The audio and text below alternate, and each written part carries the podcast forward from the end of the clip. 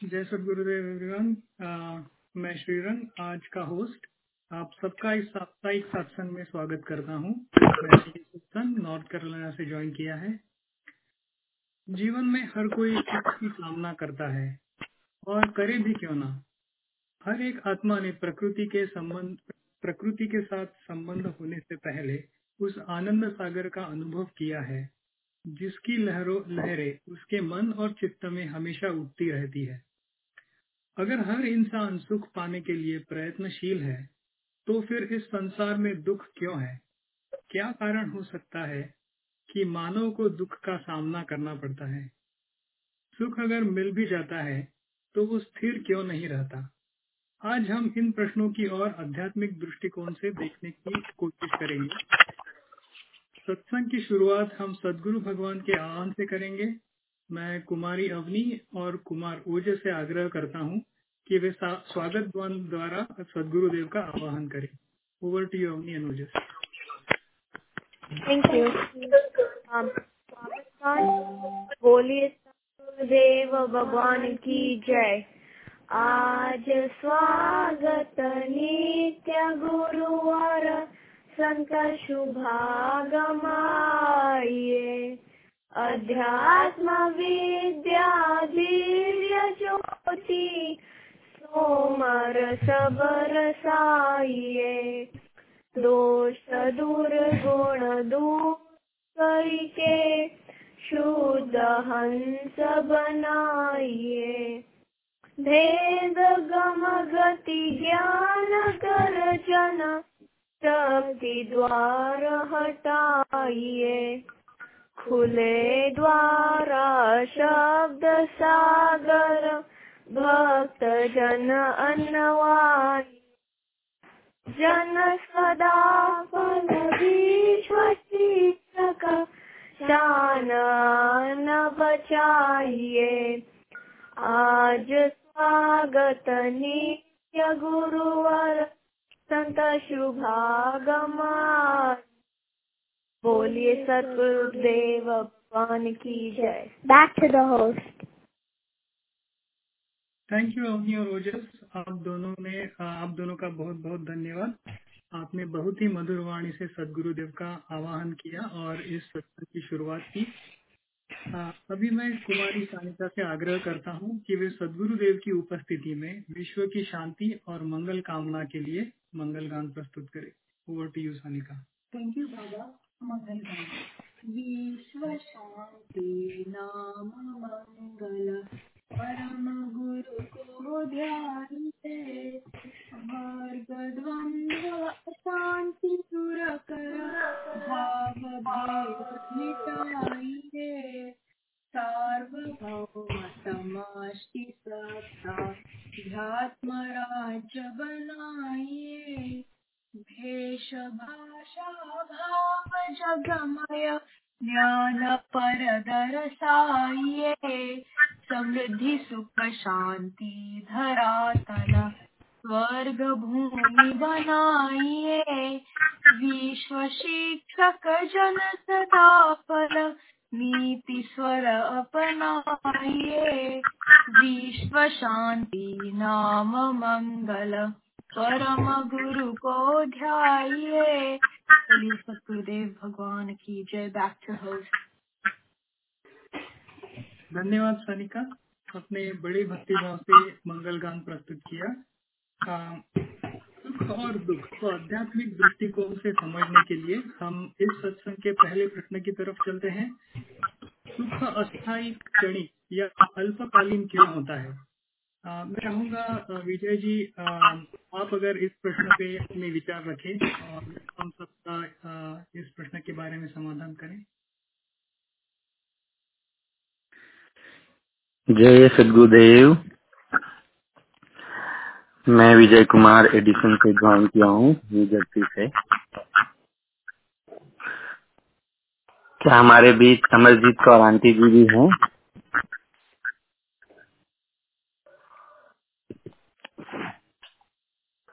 हाँ विजय जी जय सदगुरुदेव जय सदगुरुदेव आंटी जी।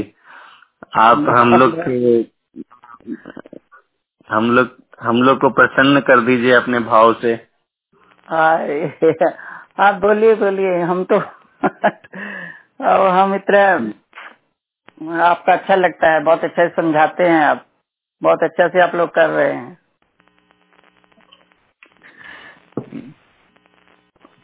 क्योंकि ये ऐसा टॉपिक है जहाँ पे आप, आपके जीवन का भी अनुभव है।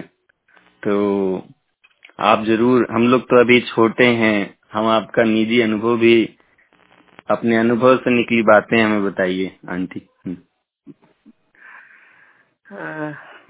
खैर ऐसा बात तो है नहीं, आप छोटे हैं, बड़े हैं बहुत अच्छा से आप लोग कर ही रहे हैं। तो क्या क्वेश्चन क्या है? आंटी जी क्वेश्चन ये है कि सुख अक्षणिक या अल्पकालीन क्यों होता है?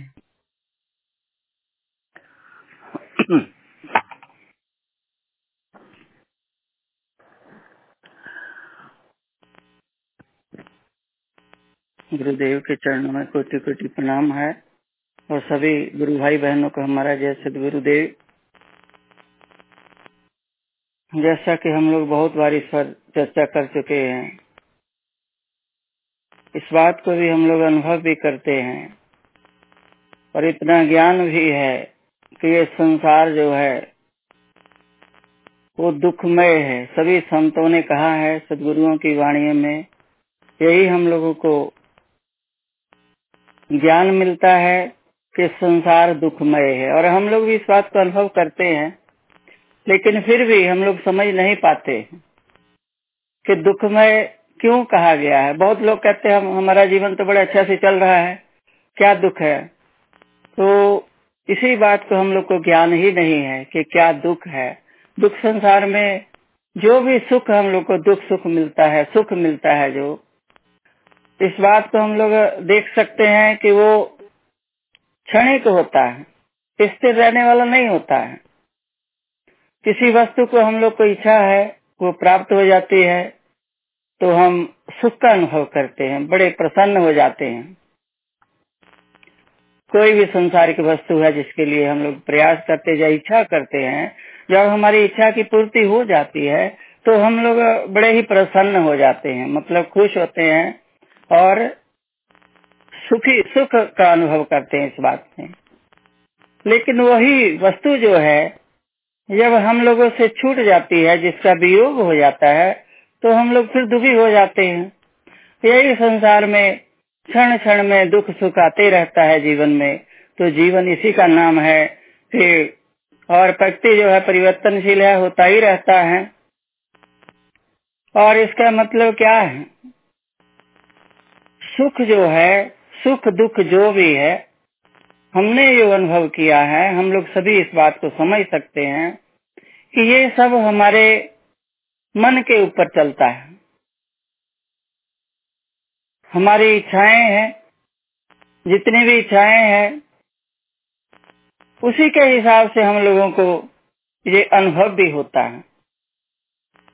और सुख दुख जो हम लोग सभी जानते हैं कि अपने कर्मों के अनुरूप ही हम लोग को संसार में जीवन मिलता है।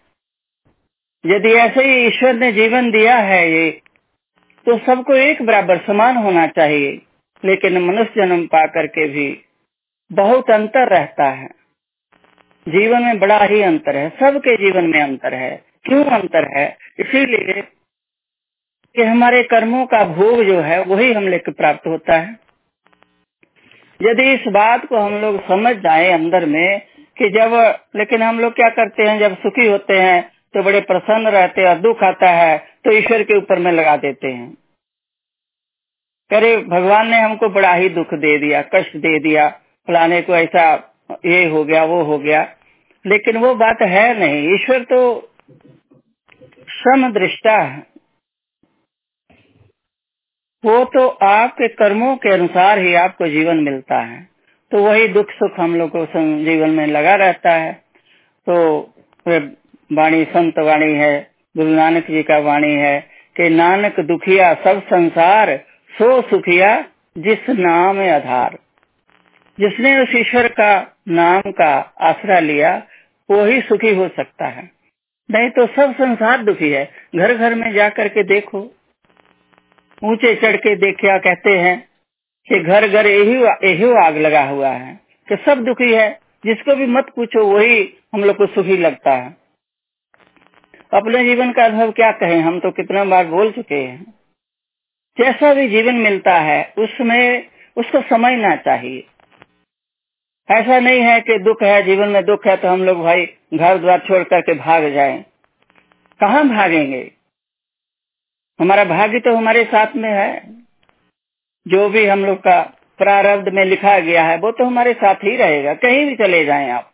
कहाँ भाग के जाना है? इसी संसार में रहना है। तो दुख मिलता है, ईश्वर का ही ये हम लोग को अपने ही कर्मों का फल है। इसको हम लोग समझे कि इसके, इससे यदि ईश्वर का आसरा लेते हैं तो हम लोग को वो दुख भी है, वो भी ऐसे ही चला जाता है जैसे अंतर में हमारे वो प्रभाव नहीं डालता है। हम अंतर में ऐसे यदि ईश्वर का भजन करते हैं आप, सदगुरु की शरण में जा करके उनके बताए नियम से जब हम लोग ईश्वर का भजन करते हैं, उनके बताए आदेश से हम लोग, जैसे हम लोग तो बहुत सौभाग्यशाली हैं कि सदगुरु का आसरा हम लोग को मिल चुका है। हम उनके इस जीवन में, इसी जीवन में हम लोग को सदगुरु जो है मिल चुके हैं और उनका ज्ञान मिल चुका है, जिसके अनुसार अपने जीवन में हम लोग दुख सुख जो भी आते हैं, वो रात्रि और दिन के समान है। रात्रि आती है, चली जाती है, दिन आता है, वो भी चला जाता है वो कुछ भी स्थिर है ही नहीं। इसको हम लोग को समझना चाहिए। तो दुख है तो वो भी जाएगा, सुख है वो भी स्थिर रहने वाला नहीं है।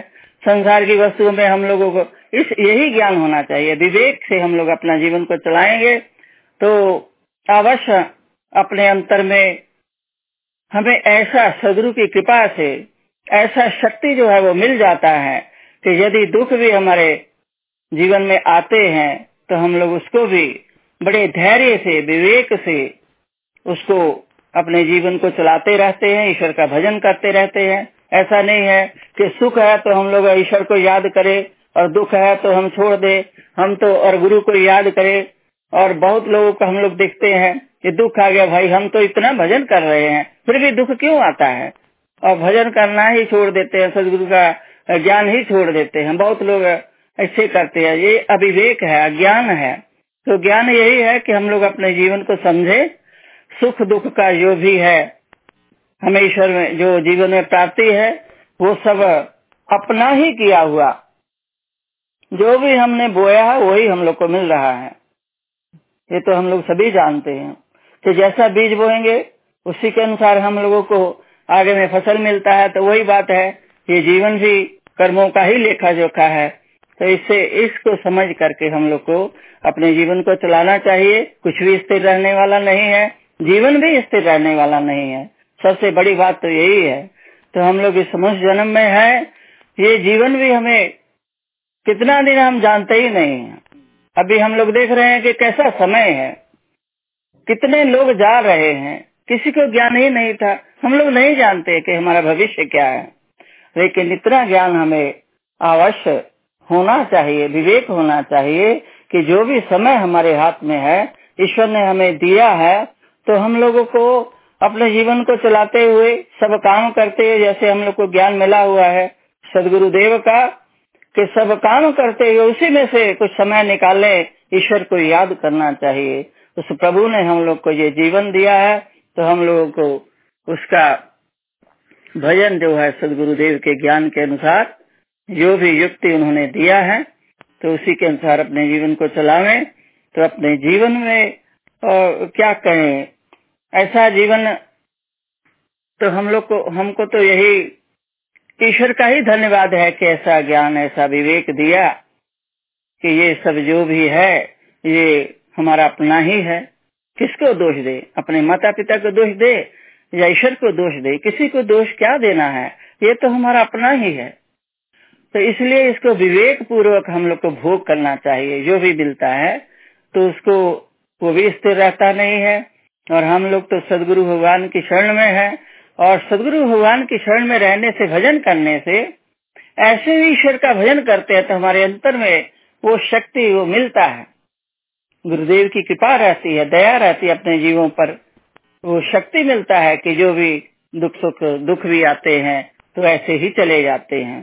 तो समय हम ज़्यादा नहीं लेंगे, क्योंकि हम चाहते हैं तो हम लोग, हमको बड़ा अच्छा लगता है कि सब लोग जो है बड़े अच्छे से, कितना दिन से हम सोच रहे थे कि हम कहें, लेकिन बीच में हम नहीं चाहते थे कि डिस्टर्बेंस करें सबको, कि आप लोग बड़े ही अच्छे से सत्संग को अभी जो भी शुरू किए हैं तो बहुत अच्छा लगता है कि सब लोग अब इसमें भाग लेने लगे हैं। हमको इस बात का खुशी है कि सब लोग इसमें भाग लेने लगे हैं। तो बस प्रभु की, सदगुरुदेव की कृपा ही है। और विजय जी, आप लोग बहुत विजय जी तो इतना अच्छा से समझा देते हैं विस्तार से तो कुछ कहने का आवश्यकता ही नहीं रहता है। बोले, सदगुरुदेव की जय। और ज़्यादा नहीं कहते, यहीं पर मैं आप लोगों से क्षमा चाहती हूँ। Over to Shrirang ji. धन्यवाद आंटी जी। आपने आपने बड़े ही अच्छी तरीके से इस प्रश्न का समाधान किया। इस प्रश्न में किसी और को अपने विचार जोड़ने की इच्छा हो तो कृपया आगे आए।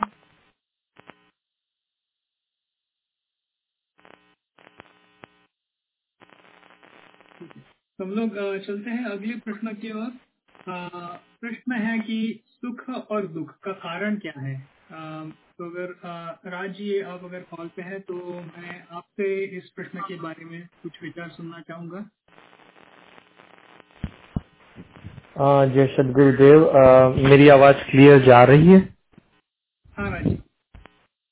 जी आ, हम सभी ने अभी आ, अमरजीत आंटी जी से बहुत ही सुंदर रूप से सुना आ, कि कैसे हमारे जीवन के अंदर में जो सुख है वह स्थायी नहीं है उसका कारण भी सुना।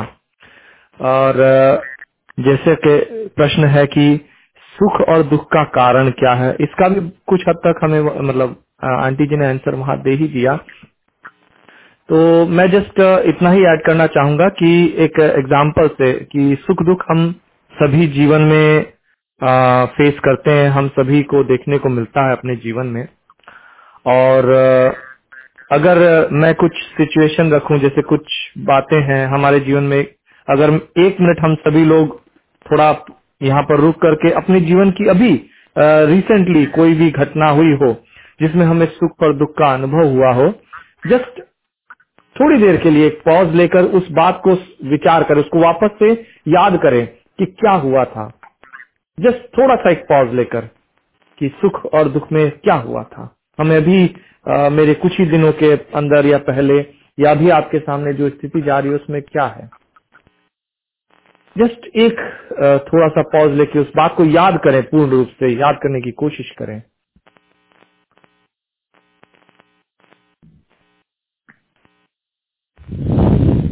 मेरे भी जीवन में आ, काफ़ी सुख दुख हुए। अभी हाल ही में आ, बहुत से लोग आ, गुजर भी रहे हैं सुख और दुख के अनुभव से। हर समय चलते रहता है। तो जनरली होता क्या है? कुछ स्थितियाँ ऐसी होती हैं जिसमें हम कुछ कार्य को करते हैं और बाद में समझ में आता है कि मुझे इसको और इस रूप से करना था जिससे मेरे पास अच्छा रिज़ल्ट होता। तो हमें क्या होता है कि जब हम कोई कार्य कर लेते हैं, वह वैसा नहीं रिज़ल्ट देता है तो हमें कुछ अनुभव होता है। थोड़ी सी अंदर में दुख होता है प्लानी भी होती है। कुछ कार्य ऐसे होते हैं, जिनमें आप अपनी तरफ़ से कोशिश प्रयास कर लेते हैं। जितनी भी आपको ज्ञान है नॉलेज है, प्रयास कर लेते हैं। पर क्या होता है कि आपको उसका रिज़ल्ट फिर भी वैसा नहीं मिलता, जैसा आप सोचते हैं कि ऐसा आ जाना चाहिए। हम सबके जीवन में होता है। चाहे पढ़ाई हो, चाहे हमारे बिज़नेस हो, चाहे घर के कार्य हो मतलब हर तरफ़ में इस तरह की स्थितियाँ देखने को मिलती हैं। कुछ स्थितियाँ ऐसी भी होती हैं जिसमें आपके कंट्रोल में कुछ नहीं है। आप तो अपनी दिशा में, अपनी गति में चले जा रहे हैं, लेकिन अकस्मात सडनली कुछ हो जाता है। स्थितियाँ ऐसे भी दुख का कारण बन जाती है।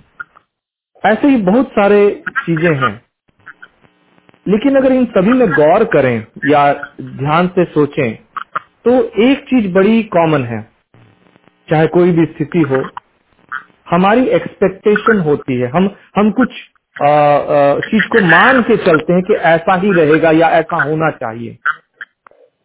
और ये भूल जाते हैं कि ये संसार परिवर्तनशील है। इसमें कभी भी कुछ परिवर्तन हो सकता है। तो जहाँ पर हम अपने आप को बाँध लेते हैं किसी एक्सपेक्टेशन से तो हमारे लिए अगर वो हमारी एक्सपेक्टेशन पूरी हो गई तो हमें सुख मिलने लगता है। हम सोचते हैं कि ये सुख है। और कभी हमारी एक्सपेक्टेशन के विपरीत कार्य हो गया तो हम सोचने लगते हैं कि दुख हो गया।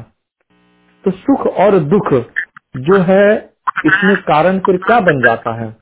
हम अपने आप को बाँध लेते हैं। जो बंधन हम बना लेते हैं वह अज्ञान के कारण हो जाता है। जब तक आ, हम अपने आप को अज्ञान से और मन के आधार से इस प्रकृति में बाँध के रखते हैं तब तक हमारे लिए वह सुख और दुख बनते रहता है। क्योंकि इस संसार में जैसा कि आंटी जी ने कहा कि इस संसार को दुखमय कहा गया क्योंकि यहाँ पर स्थायी कुछ नहीं है।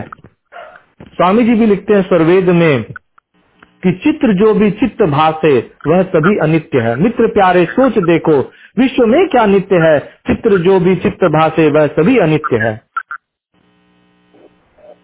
जो आज रहा तो कल नहीं, जो कल रहा तो अब नहीं।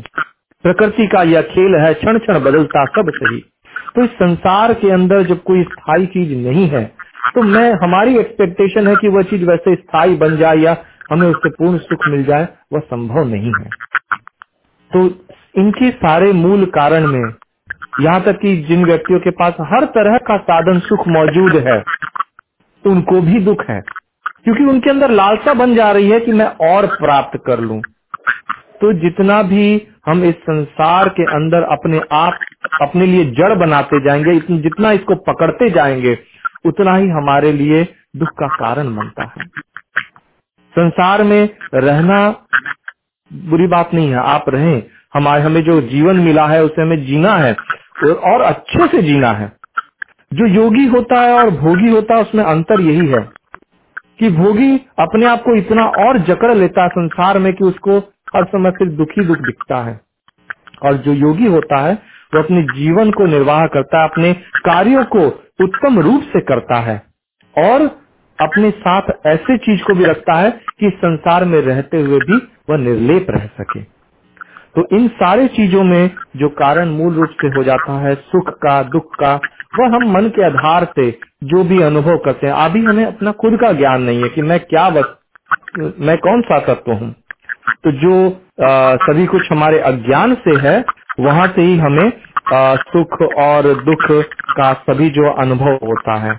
और अगर मूल रूप से जाने तो इसको और बारीकी रूप से देखें तो जब तक हम अपने जीवन को मन के आधार पे, प्रकृति के आधार पे, इंद्रियों के साथ में, जब तक हम इनके साथ में जीते रहेंगे, तब तक हम और संसार में जकड़ते रहेंगे और दुख होते रहेगा। लेकिन अगर इसी को हम पलट दें, करना सिर्फ़ इतना ही है, इसी को पलट दें कि हम संसार मुख से अगर गुरु मुख हो जाएँ गुरु के आदेश में रहना प्रारंभ कर दें। सदगुरु के नियम में हम अपने जीवन को चलाने लग जाएँ। तो हमारे जीवन में क्या होगा? हमारे जीवन में हम सब कुछ अपने तरफ़ से प्राप्त कर सकते हैं और अपने जीवन को सुखमय बना सकते हैं। तो सुख, अगर कहूँ तो ये है कि हम सदगुरु के नियम में चलें, उस उस ज्ञान के नियम में चलें जिस, जिससे हमारा अपना उद्धार हो।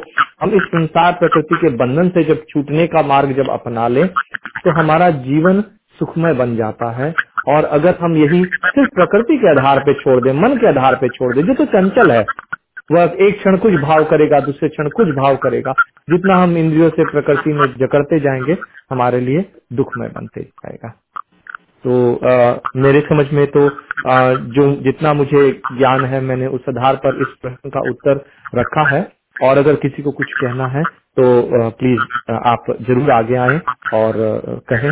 और कुछ भी भूल हुई हो तो मुझे क्षमा करें। जय श्री गुरुदेव। धन्यवाद जी आपने बड़े अच्छी तरीके से सुख और दुख का कारण समझाया। मैं इस आ, इस पे आ, कुछ मेरा विचार रखना चाहता हूँ। ये एक्चुअली मेरी वाइफ कोशेवी जी उनका क्वेश्चन था तो आई थिंक उसके क्वेश्चन में ही इसका एक छोटा सा मेरे को ऐसा लगता है कि आंसर भी छुपा हुआ है। तो उनका क्वेश्चन ऐसा था कि सुख और समाधान में आ, क्या फ़र्क है? बट आपको सुनते हुए मेरे को लगा कि सुख और दुख के बीच का जो बीच की जो चीज़ है, जो दुख को भी सुख में बना बदल सके, वो समाधान है। जैसे आपने बताया कि प्राकृतिक चीज़ों में अगर हम अटक जाते हैं तो वो हमें दुख की तरफ़ खींचते चले जाता है। और जब हमें ये पता नहीं होता कि हमारे साथ जो कुछ भी हो रहा है उसमें शब्द का या अपने पूर्व कर्मों का भी भाग है। तो जैसे कि एक एग्ज़ाम्पल के लिए अगर किसी को लॉटरी लग गई और उसको एक्सपेक्टेशन ये था कि मेरे को मिलियन डॉलर का लॉटरी लगी बट उसको हज़ार डॉलर की लॉटरी लगी। तो उसको खुश होना चाहिए या नहीं होना चाहिए, वो डिपेंड करता है कि उस इवेंट से वो आदमी समाधानी है या नहीं। अगर उसी चीज़ को जैसे कॉइन के दो बाजू या तो उसको ये भी अगर अलग एंगल से देखा जाए कि मिलियन डॉलर का मुझे अपॉर्चुनिटी थी बट नहीं मिला तो वो दुख हो सकता है। बट अगर ये सोचे कि हज़ारों, लाखों लोगों ने उस चीज़ में लॉटरी के लिए चांस लिया था और उनमें से मेरे को मिला, भले ही उसकी अमाउंट छोटी हो तो जो समाधान है, वो उस अगर हम लोग समाधानी रहे तो हम दुख में भी सुख का अनुभव कर सकते हैं ऐसा मेरे को लगता है। आ, तो ये मेरे विचार है मैं गलत भी हो सकता हूँ। अगर किसी को इसमें आ, कुछ बोलना हो या फिर आ, और ऐड करना हो तो प्लीज़ आ गया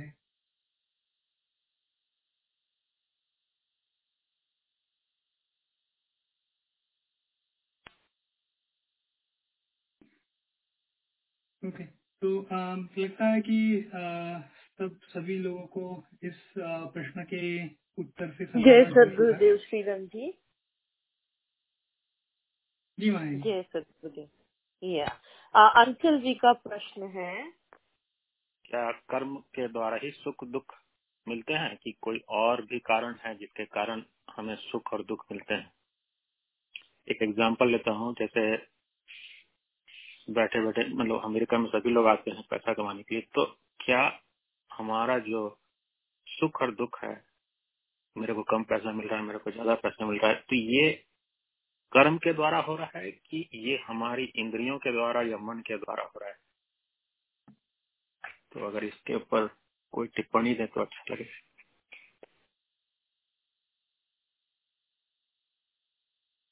अमरजीत कौर आंटी जी या विजय जी, आप इस पे कुछ विचार रखेंगे?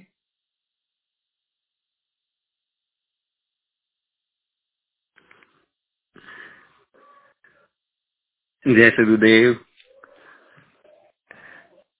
अगर अमरजीत कौर आंटी जी, आप रखे, मैं अगले प्रश्न में, मैं अपने बात को रखूँगा, सब कुछ सारांश।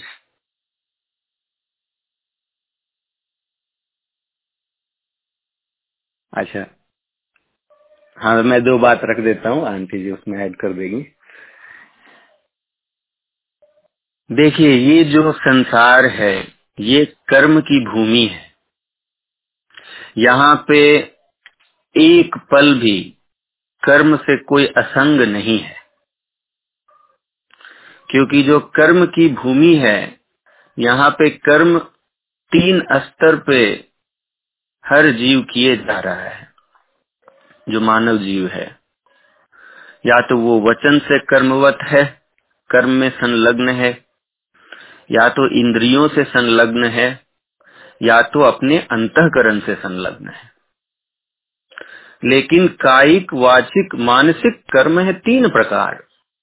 तो कर्म से तो कोई भी असंग है ही नहीं। कर्म निरंतर होए जा रहे हैं। और कर्म की जैसी गति, वैसा उसका फल भी निरंतर उसको मिले जा रहा है। उसको जो फल मिल रहा है, उस फल में मिश्रित फल मिल रहा है।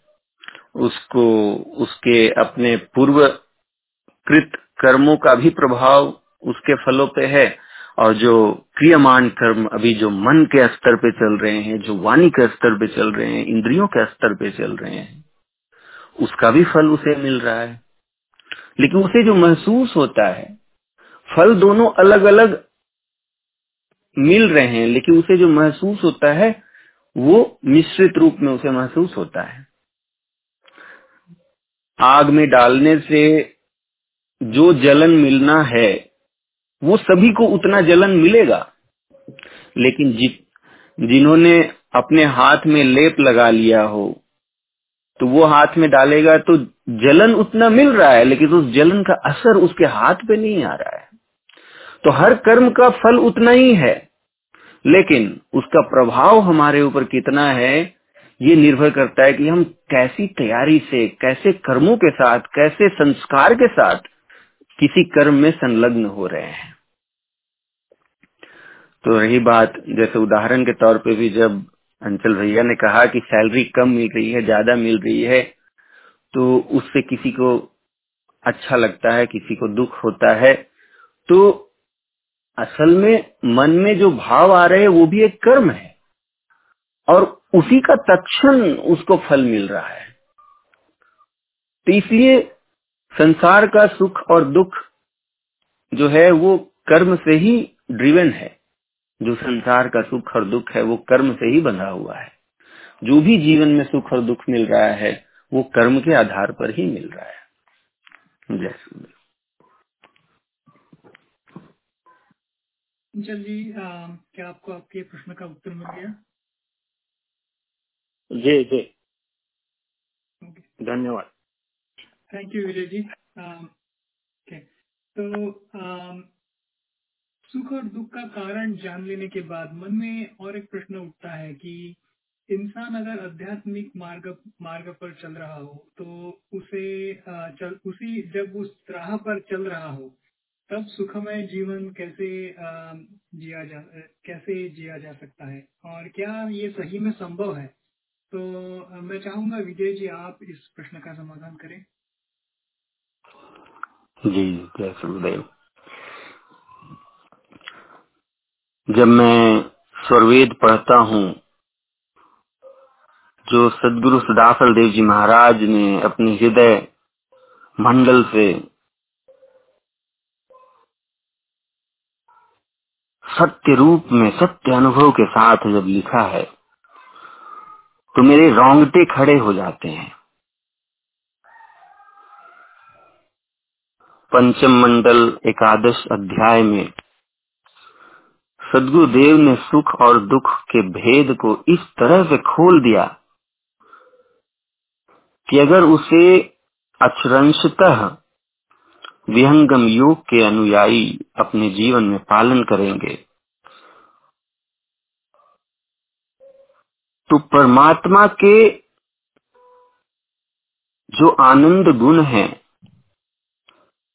वहाँ तक पहुँचने के रास्ते में भी हर एक विहंगम योगी सुखमय जीवन व्यतीत कर सकता है। हम अक्सर ये सुनते आते हैं लोगों से कि जो सच्चा सुख है, वो तो परमात्मा में है। लेकिन ये बात जो है, सामान्य जीव को जचता नहीं है। इसलिए क्योंकि उसे लगता है कि ये तो बहुत दूर की चिड़िया है। परमात्मा का दर्शन किसको होता है? परमात्मा किसको मिले हैं? और ये लोग कहते भी हैं कि परमात्मा पाने के लिए तप करना होता है, योग करना होता है, साधना करना होता है। तो तब तक क्या आदमी दुखी रहे? जब भगवान श्री कृष्ण अर्जुन को बताते हैं कि योग हमारा लक्ष्य है। योग में अवस्थित होकर के कर्म करना चाहिए और उसके लिए ये साधन है, ये ध्यान की विधि है। तो अर्जुन के अंदर भी ये प्रश्न आता है कि कि प्रभु ये बताएँ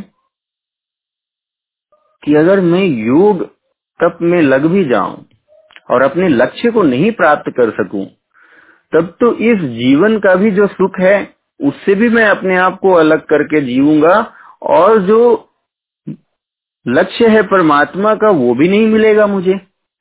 तो फिर तो मेरा जीवन तो बाकी से भी बदतर होगा।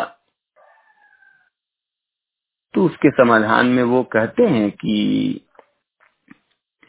कि नहीं, ऐसा नहीं है कि जो आपका जीवन है, वो अगर कंप्लीट आप नहीं कर पाए योग की साधना तो व्यर्थ चली जाएगी। आपकी साधना वहीं से फिर से प्रारंभ होगी। अगले जन्म में आपको उसके अनुकूल फिर कुल मिलेंगे। या तो आप राजा कुल में पैदा होंगे या योगी कुल में पैदा होंगे, जहाँ पे आपकी वो साधना और तीव्र गति से आगे बढ़ेगी। लेकिन देखिए कैसे क्यों ये बातें कही जाती है कि सदगुरु का जो पहुँच है, सदगुरु का जो संदेश है, वो संदेश वेद भागवत गीता जहाँ पे मौन रह जाता है। सदगुरु का ज्ञान वहाँ भी, उपदेश वहाँ भी उसका समाधान दे देता दे देता है।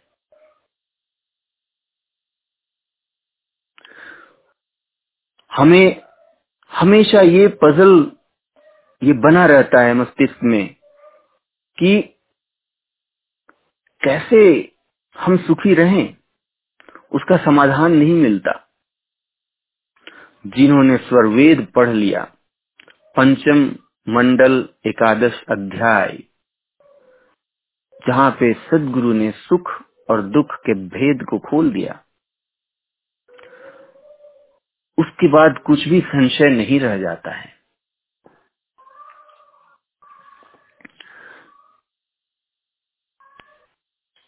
हम जब बाहर के विषयों के सुख के पीछे जब भागते हैं तो हमें अंदर में इस बात का एहसास ज़रूर होगा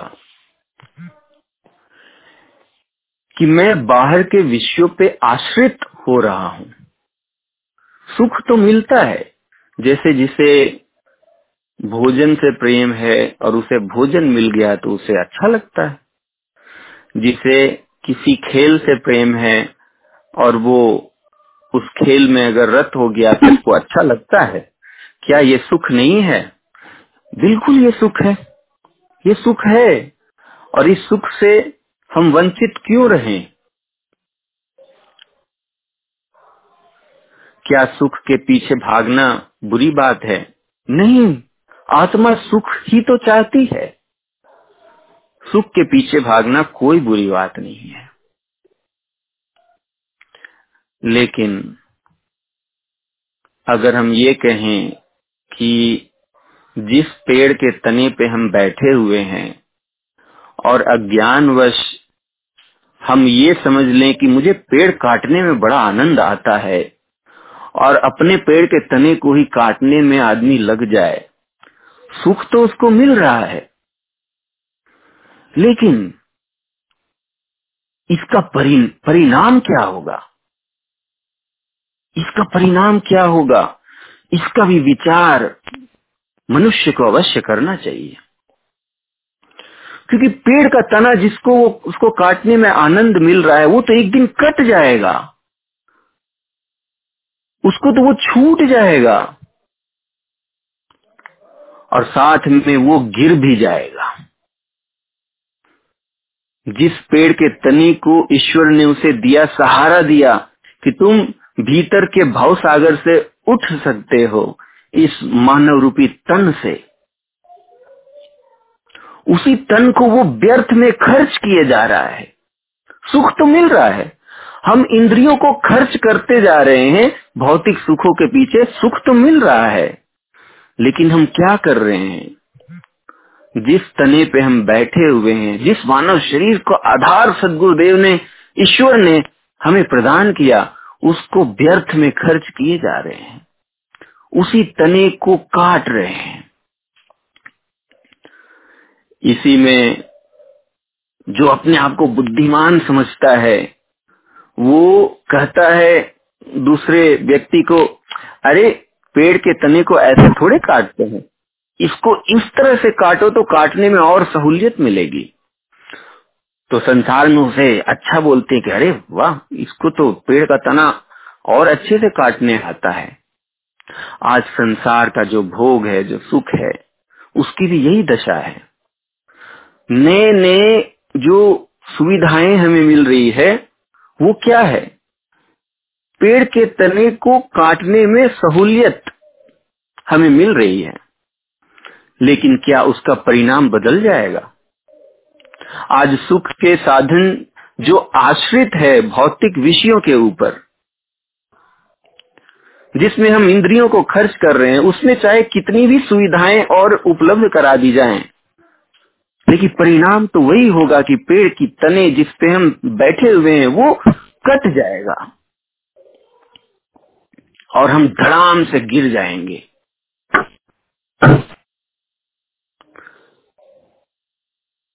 इसलिए जो अपने आप को बुद्धिमान समझते हैं, ज्ञानी समझते हैं कि नहीं आई नो सेवरल थिंग्स मुझे बहुत कुछ पता है कि जीवन में ये कर लोगे तो बड़ा अच्छा लगेगा।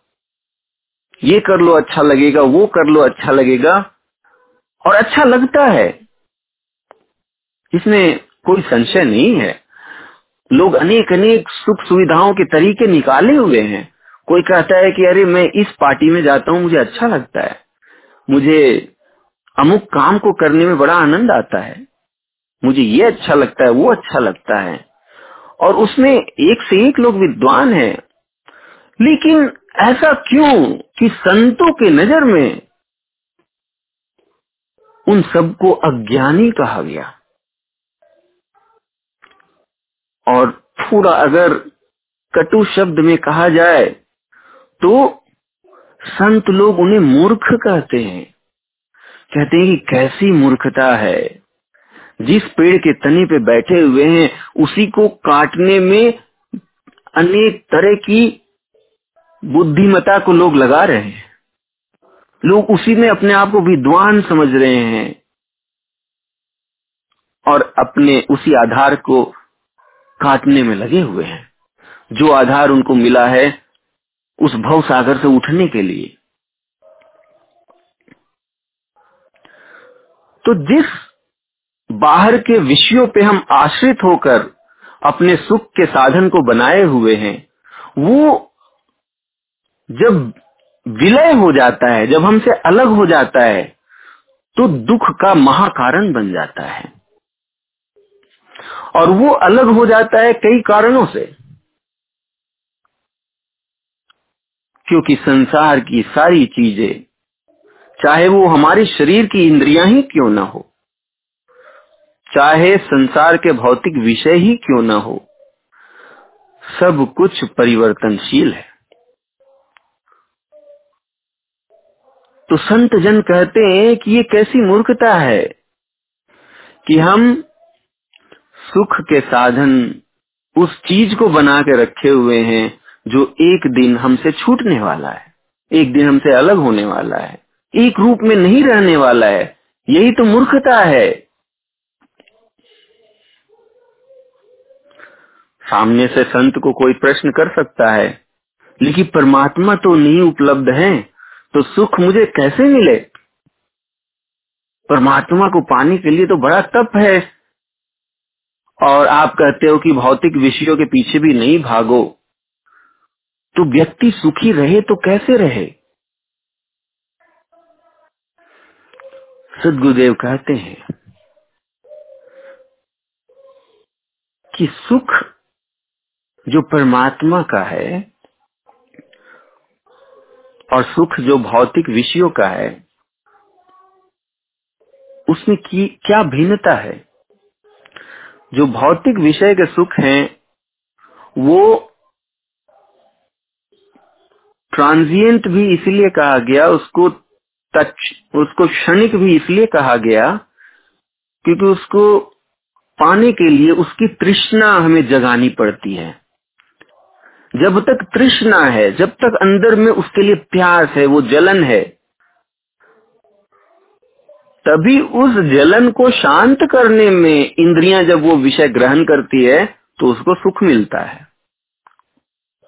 और इसी कारण से वो क्षणिक भी है। जैसे पानी की प्यास लगी तो जब तक पानी का प्यास है, तभी तक पानी पीने का आनंद है। लेकिन देखिए जैसे जैसे पानी हम पीने लगते हैं वैसे वैसे प्यास भी बुझने लगता है। यानी प्यास बुझ गया तो पानी पीने का आनंद भी खत्म हो गया। संसार के सारे भौतिक विषयों का सुख ऐसा ही है। वो सुख असल में है नहीं। संसार का कोई भी विषय अपने आप में सुख नहीं है। पानी सुख नहीं है। पानी की तृष्णा जो बुझने की प्रक्रिया है, उसमें सुख है। लेकिन वो तो तत्क्षणिक रहेगी, क्योंकि प्यास ही बुझ जाती है। लेकिन उसका परिणाम क्या होता है? अगर हम प्यास फिर से जगेगा, फिर से हम पानी पिएँगे, फिर से बुझेगा, फिर से प्यास जगेगा, फिर से पानी पिएँगे, ये क्रम चलते रहता है। क्यों? क्योंकि प्यास सदैव के लिए कभी बुझता ही नहीं है। जो एक स्मोकर है उसको जब भी, उसको तो स्मोक करने का बहाना चाहिए बस। क्योंकि स्मोक का प्यास उसके अंदर बार बार आते ही रहता है। ये ये एक साइकिल है जिसमें वो फंस जाता है, एक भवंडर है जिसमें फंस जाता है वो। वो प्यास बुझाता है, वो सुख खत्म हो जाता है। फिर कोई कारण मिला, फिर से उसको प्यास जगता है और उसी भवंडर में वो रह जाता है। लेकिन परिणाम क्या होता है?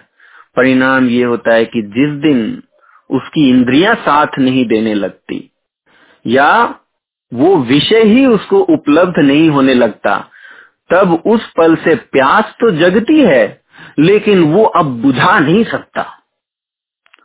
तब सिर्फ़ दुख रह जाता है, सिर्फ़ तड़प रह जाती है। दुख और सुख का ये जो क्रम है, प्यास जगह पानी पी लिया, बुझा लिया, फिर से प्यास जगह फिर से पानी पिया। लेकिन एक पल ऐसा आता है जब पानी ही उपलब्ध नहीं है, और प्यास तो रहती ही है, क्योंकि प्यास ऐसी है, संसारिक सुख के भोग का जो इंद्रियों के अंदर जो प्यास है, वो ऐसी है जो आग की तरह है। और आग में जितना तिनका डालो उतना वो आग बढ़ेगा ही, वो घटता नहीं है। इसलिए इंद्रियों को, इंद्रियों का विषय से जितना उसको संग दोगे, इंद्रियों के अंदर प्यास की मात्रा उतनी और तीव्र होते चली जाएगी।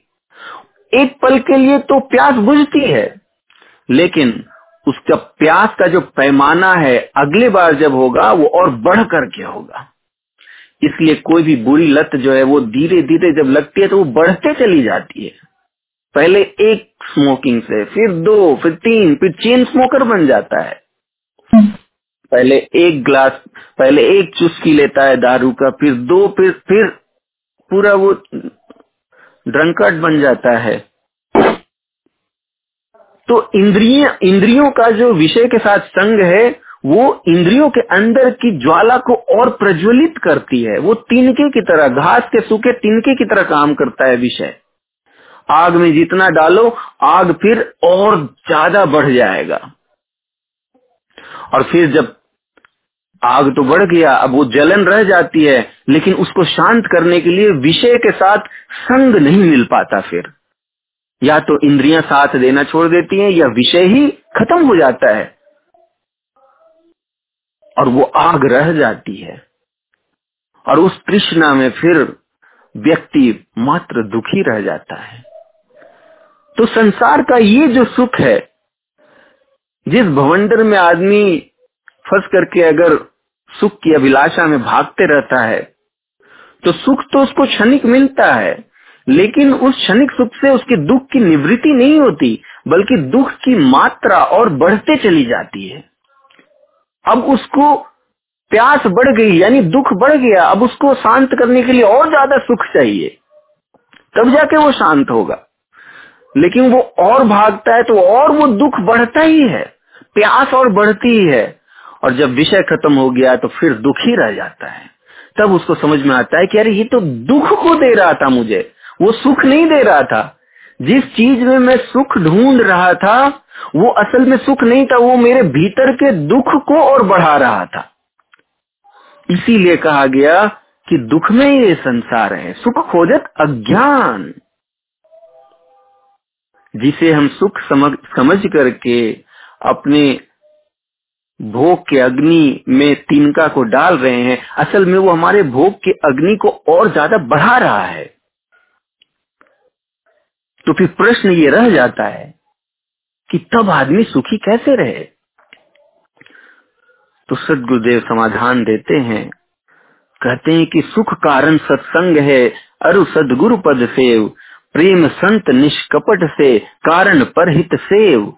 ब्रह्मचर्य सुख हेत है, वित्त रात सब त्याग। सुख का कारण हरि भजन सदाचार सुख जाग। इस दो दोहे में उन्होंने सारांश दे दिया। उन्होंने कहा, इसको मैं अपने सरल शब्दों में समझाने के लिए कहूँगा कि सुख का आधार अगर छूटने वाला है तो ये बुद्धिमानी नहीं होगी कि हम ऐसे आधार से अपने आप, अपने लगाव को बढ़ाएँ। जो आधार हमसे छूटने वाला है, अगर उस आधार को पकड़कर सुख को खोजेंगे तो एक दिन तो हम दुखी ही हो जाएँगे क्योंकि वो आधार छूटने वाला है। ये सामान्य बुद्धि का व्यक्ति भी समझ सकता है। संत जन इसीलिए कहते हैं कि कैसी मूर्खता है। जो आधार छूटने वाला है, उसी को मज़बूत करने में लोग लगा हुआ है और इसलिए अंत में वो दुखी होगा। तो कौन सा संसार में ऐसा आधार है जो हमेशा जागृत रह सकता है? सदगुरुदेव कहते हैं, सदाचार सुख जाग। उसके भाष्य में कहते हैं, सुख का कारण ब्रह्मचर्य है एवं समस्त विषयों का त्याग है। सुख का कारण हरि भजन है, तथा सदाचार के द्वारा सब सुखों के साधन में जागृति रहती है। इसलिए सदाचार का अत्यंत महत्व है। इस बात को समझने की आवश्यकता है। हर पल सुख में रहने की क्या वो सूत्र है? क्या वो तरीका है कि परमात्मा तो मिले नहीं, तब भी हम कैसे सुखी रहे? तो क्यों न सुख के ऐसे साधन से हम संपर्क स्थापित कर लें, जिसे हमसे कोई अलग कर ही नहीं सकता? अगर हम संसार के बाहरी विषयों पे आश्रित रहेंगे सुख के लिए तो वो विषय तो खत्म हो जाएँगे, वो हमसे अलग हो जाएँगे।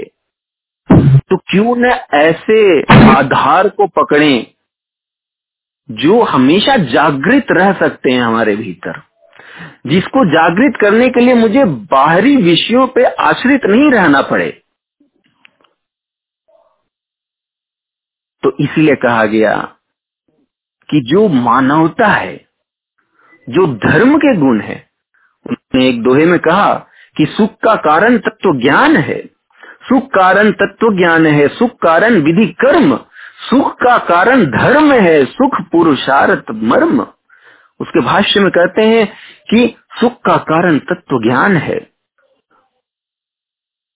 सुख का कारण शास्त्र विहित कर्म है, एवं सुख का कारण धर्म है। तथा ज्ञान युक्त पुरुषार्थ द्वारा ही सब सुख प्राप्त होते हैं। धर्म क्या है? हमने धर्म पे चर्चा किया था। धर्म के जो दस लक्षण हैं, वो दस लक्षण मानवता में निहित है। मानवता से उसे कोई अलग नहीं कर सकता। और जो व्यक्ति त्याग में ही सुख को पाने लगता है, जो व्यक्ति इंद्रिय संयम में ही सुख को पाने लगता है जो व्यक्ति सत्य को धारण करने में ही सुख को पाने लगता है, उसे भला कौन दुखी कर सकता है? जिसे शम और दम में ही सुख प्राप्त हो, जिसे धैर्य में ही सुख प्राप्त हो, जिसे सेवा में ही सुख प्राप्त हो, भला उसके इन गुणों से उसे कौन अलग कर सकता है? क्योंकि वो किसी और पे आश्रित नहीं है। और इन गुणों को जागृत रखा जा सकता है। आपके अंदर धैर्य को बना के रखा जा सकता है। आपके अंदर सेवा की भावना को बना के रखा जा सकता है। अगर हमने सुख का साधन इन गुणों को बना लिया तो इन गुणों को जागृत रखा जा सकता है सदैव। हमें किसी भी भौतिक विषयों पर आश्रित रहने की आवश्यकता ही नहीं है। और इन सुखों में शांति है। इन सुखों में कोई अग्नि नहीं है। भौतिक विषयों के सुखों में अग्नि है। उसमें तृष्णा है। और धार्मिक सुखों में, सात्विक सुखों में शांति है। ये आंतरिक है, ये आंतरिक सुख है। इसको जागृत रखने के लिए आधार क्या है? इसका आधार है सदाचार। सत्य आचरण सत्य ज्ञान जो विकर्म के साधन है। सदाचार में सारे विकर्म के ही तो साधन है। तो जो विकर्म में संलग्न रहता है, उसके भीतर ये सुख के साधन हमेशा जागृत रहते हैं। सदाचार के द्वारा सब सुखों के साधन में जागृति रहती है। ये सुख के साधन कभी बूझने वाले नहीं है। अगर हम सदाचार में, सत्य आचरण में, सत्य विवेक में, सत्य ज्ञान में अपने जीवन को जब चलाते रहेंगे और अपने सुख के साधन को आंतरिक गुणों पे आश्रित रखेंगे, सदगुरुदेव ने इस भेद को हम सबके समक्ष खोल दिया है। भौतिक विषयों के पीछे भागने से उसकी जो अंत गति है वो बड़ा ही दुखद है, क्योंकि उसी के वजह से जीवन और मरण का चक्कर है। जिस वृक्ष के तने को ईश्वर ने हमें दिया है मानव शरीर के रूप में, कि हम उस भव सागर से बच सके, उससे ऊपर उठ सके, एक दिन ये तना जब छूट जाएगा, जब इसी को काट रहे हैं हम, आज लोग समय को बस काट रहे हैं। मनुष्य का समय, वो सोचते हैं कि ये सुख प्राप्त करने के लिए क्या करें आज तो समय को बस व्यतीत कर देते हैं किसी भौतिक सुख, किसी ऐन्द्रिक सुख के पीछे। जब ये तना एक दिन कट जाएगा तो क्या होगा?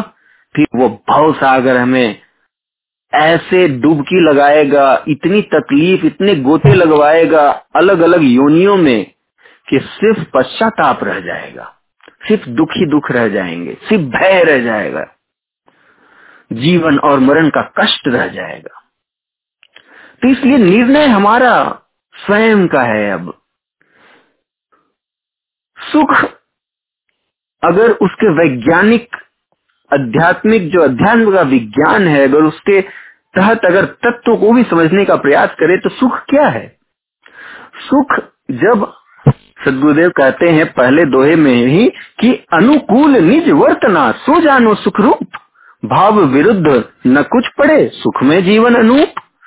कहते हैं, जो अपने अनुकूल व्यवहार है, उसी को सुख कहते हैं। यानी जब चीज़ें आपके अनुकूल है तो आप सुखी रहते हैं। तो आपके अनुकूल क्या चीज़ें रह सकती है? जो आपके नियंत्रण में है। तो क्यों ना हम अपने संस्कार को ही बदल लें? क्यों ना हम अपनी अनुकूलता का जो पैरामीटर है, वो कोई बाह्य विषय पे रखे ही नहीं? कि मेरा जब ये बाहर जीवन ऐसा हो जाएगा तो मैं सुखी रहूँगा। ऐसा हम कोई पैरामीटर ही ना बनाए। सुख उतना ही मिलेगा जितना आपने पैरामीटर बनाया है। और उसी में सम, आपको सुख का अनुभव होगा। जिसने सुख का साधन भीतरी बना लिया तो वो भी उतना ही सुखी है। जितना जिसने अत्यंत सुख के साधन बाहर जुटा लिए और आगे चल के जो बाहर के विषयों पे जो आश्रित, जो सुख के साधन पे आश्रित है, उसकी अंत गति दुख का होने वाला है, लेकिन जिसने भीतरी साधन पे अपने सुखों को टिकाया हुआ है, उसके सुख को कोई हिला नहीं सकता है। तो हम अप, अपनी अनुकूलता खुद तय करें। क्योंकि सुख का यही फार्मूला है कि जो जब चीज़ें आपके अनुकूल रहेगी आप सुखी रहेंगे। तो आप अपनी अनुकूलता को तय करें कि आप किन चीज़ों के आधार पे अपने अनुकूलता को आप निर्धारित कर रहे हैं। क्या आपकी अनुकूलता है कि मुझे इतना सैलरी मिले तभी मैं सुखी रहूँगा। क्या आपकी अनुकूलता है कि जब मुझे ऐसा भोजन मिले, ऐसा संग मिले, ऐसा खेल मिले, तभी मैं सुखी रहूँगा। ये आपको तय करना है। और विवेक पूर्वक तय करना है। दूर दृष्टि से तय करना है कि मुझे जीवन की दिशा क्या होनी चाहिए। मैं अपनी अनुकूलता को कैसे तय करूँ कि मैं तब भी उतना ही सुखी रहूँ और मैं इस जीवन को उस चक्कर से भी छुड़ा लेता, जाऊँ। जो मृत्यु के बाद सहज ही लोगों को मिल जाती है, सहज ही दुख मिल जाता है, मृत्यु के पश्चात सहज ही दुख मिल जाता है। लोग उस दुख के पीछे ही भागे जा रहे हैं, सुख समझ करके। ये अनुकूलता हमें खुद तय करना है, आज से अभी से। क्योंकि जिस सुख के पीछे हम भाग रहे हैं, वो विष है। और हमें अपने स्वभाव को बदलने की आवश्यकता है। अपने इंद्रियों के भूख और प्यास को बदलने की आवश्यकता है। उसको अंतर्मुखी करने की आवश्यकता है। जिस नैनों से, जिस कान से आप बाहर के विश्व के लिए ललायत हो रहे हैं, इसी को अंतर्मुखी कर दीजिए। और इसके अंदर प्यास जगा दीजिए भीतर के आनंद को महसूस करने की, भीतर के गुणों को महसूस करने की। इस इंद्रियों को संयम करने की आवश्यकता है, इसको भीतर ले जाने की आवश्यकता है, प्रत्याहार की आवश्यकता है। फिर तो त्याग में ही सुख है, फिर तो सत्य में ही सुख है, धर्म के उन गुणों में ही सुख है। सदाचार के द्वारा, सत्य आचरण के द्वारा मतलब अपनी दैनिक दिनचर्या को सत्य पे सदगुरु ज्ञान विवेक में चलाना यही सदाचार है। जब सदगुरु के नियम विवेक में हम जीवन के हर पल को जब बिताने लगेंगे तो सुख के वो भीतरी साधन हमेशा जागृत रहेंगे, फिर आपको कौन दुखी कर सकता है? इसलिए सदगुरु के इस मूल मंत्र को हम अपने जीवन में अपनाएँ, और जब तक प्रभु नहीं मिलते हैं, तब तक भी सुखी रहें। क्यों हम दुखी रहें? हम सुख डिजर्व करते हैं। दुनिया का कोई भी ताकत हमें सुख से अलग नहीं कर सकता, जब सदगुरु का सद ज्ञान है, सदगुरु का सदविवेक है, जब सदा, सदाचार का जीवन है। इसलिए इस मूल मंत्र को जीवन में हम उतारे, अपने इंद्रियों पे संयम करें, अंतर्मुखी जीवन जिए, आंतरिक गुणों पे आश्रित जीवन जिए, सत्संग में सुख को ढूंढे साधना में सुख को ढूंढे, सत्य आचरण में सुख को आप ढूंढे, त्याग में सुख को ढूंढे, सारे विषयों के त्याग को सुख का साधन बनाए। इन सारे साधनों को जीवित रखें, सदगुरु के नियम विवेक में चल करके। जय सदगुरुदेव। थैंक यू विजय जी आपने बड़े ही अच्छे तरीके से इस प्रश्न का समाधान किया। मैं ये कह रहा था कि सदगुरुदेव ने स्वरवेद के चतुर्थ मंडल पंचम अध्याय और पंचम मंडल के एकादश अध्याय में सुख के बारे में विस्तार से लिखा है। सदगुरु लिखते हैं सिंक बूंद सम जगत सुख, कशा समुन्दर जान। परमानंद को किमी कहूँ, शक्य वचन नहीं जान।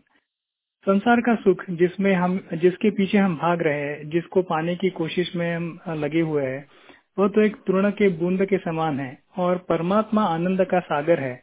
उस परम सुख का वर्णन करने में वाणी असमर्थ है। स्वामी जी आगे लिखते हैं कि यदि चाहत सुख शांति को सदगुरु शरण समाये देव सदा फल प्रभु मिले, परमानंद अघाए।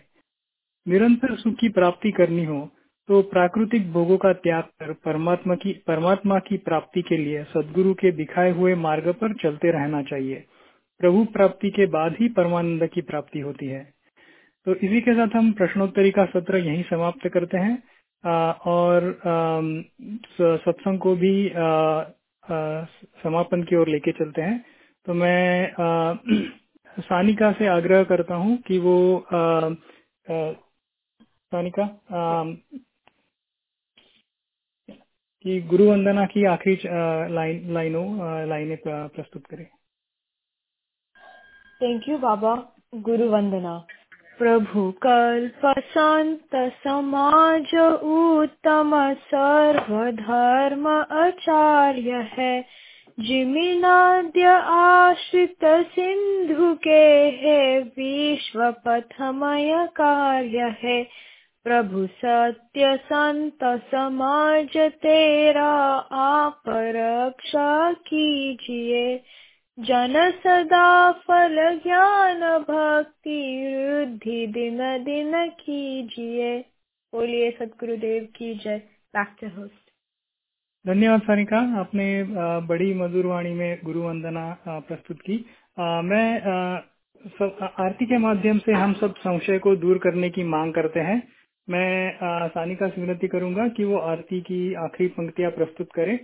सभी लोगों से विनती है कि वो आरती के लिए अपनी अपनी जगह पे खड़े हो जाएँ। सानिका।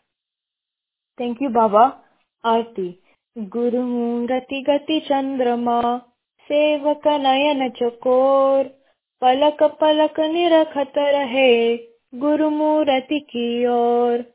श्वेत, श्वेतमय, श्वेत है, श्वेत, श्वेतमय, श्वेत। तीन पाद अमृत भरा, श्वेत महानद श्वेत अष्ट चक्र सब शून्य पर धरा धरा के पार।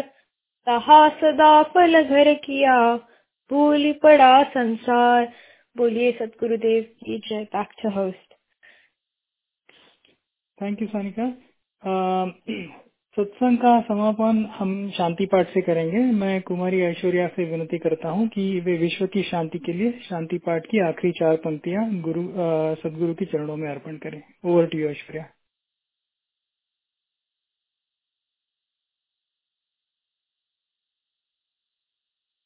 Aishwarya?